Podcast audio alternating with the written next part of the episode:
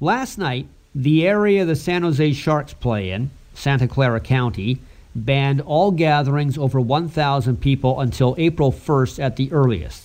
That means Sharks home games won't have fans, or if they do, they'll just have a few.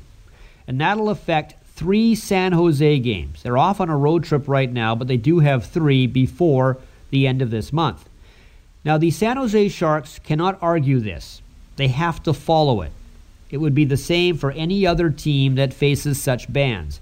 It's not a request, it's not a suggestion, it's the real deal.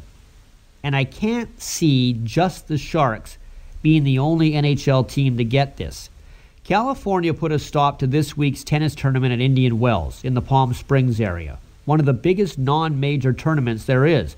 And they did it because one person died in the area of COVID 19. So don't be surprised if the same thing happens in Los Angeles and surrounding regions, and then goes forward from there. Italy, of course, right now is on a countrywide lockdown, and Serie A, their top soccer league, cannot play any games at the moment. On the weekend, they did play games in front of empty stands, no fans, but right now, no games, period, until further notice. It remains to be seen, though, if their teams will still be allowed to participate in Champions League games and Europa League games. As for the Olympics, they're going to hold out as long as they can before making a decision. I'm not sure they can go ahead if things aren't tamped down soon. It would be rather strange holding the summer games and then telling certain countries that have too many cases of COVID 19 that they can't come. Another big event that's coming up soon that might be in trouble is the French Open tennis tournament.